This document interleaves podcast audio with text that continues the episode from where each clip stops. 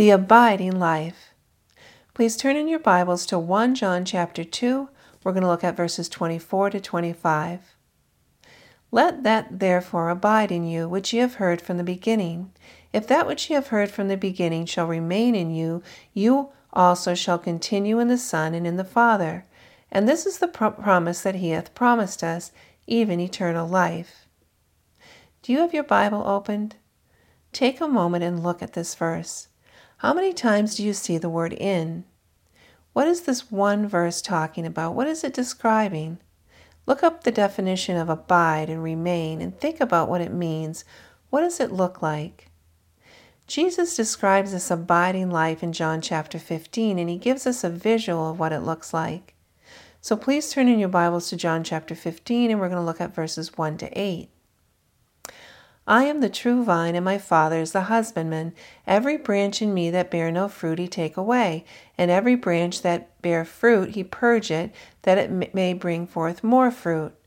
Now you are clean through the word which I have spoken unto you. Abide in me, and I in you.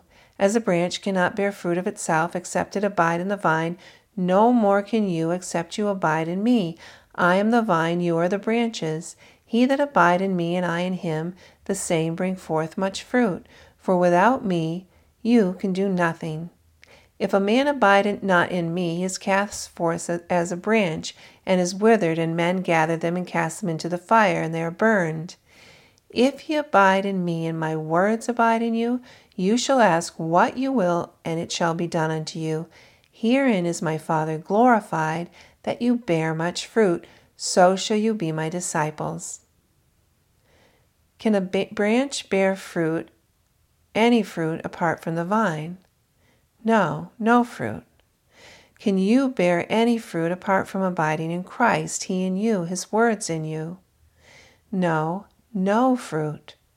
Or rather, can any fruit be produced through you because the branch doesn't actually produce the fruit?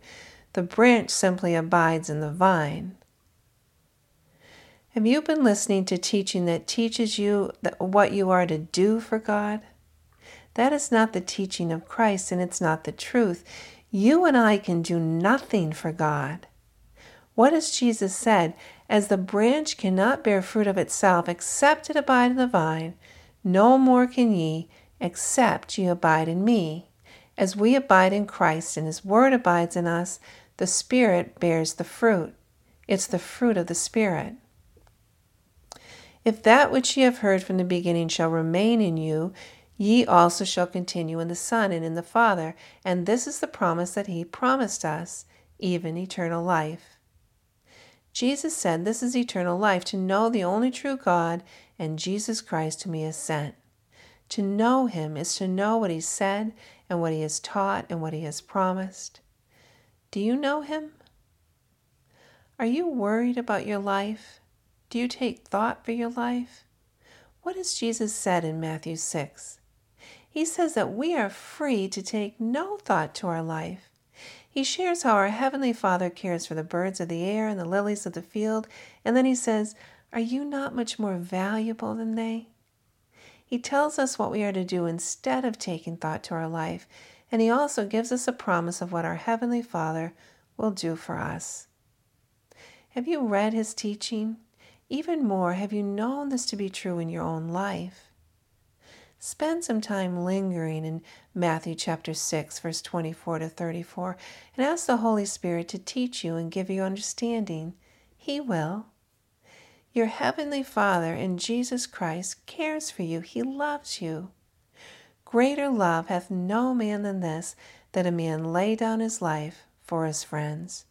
John 15 13. Get to know Him in His Word.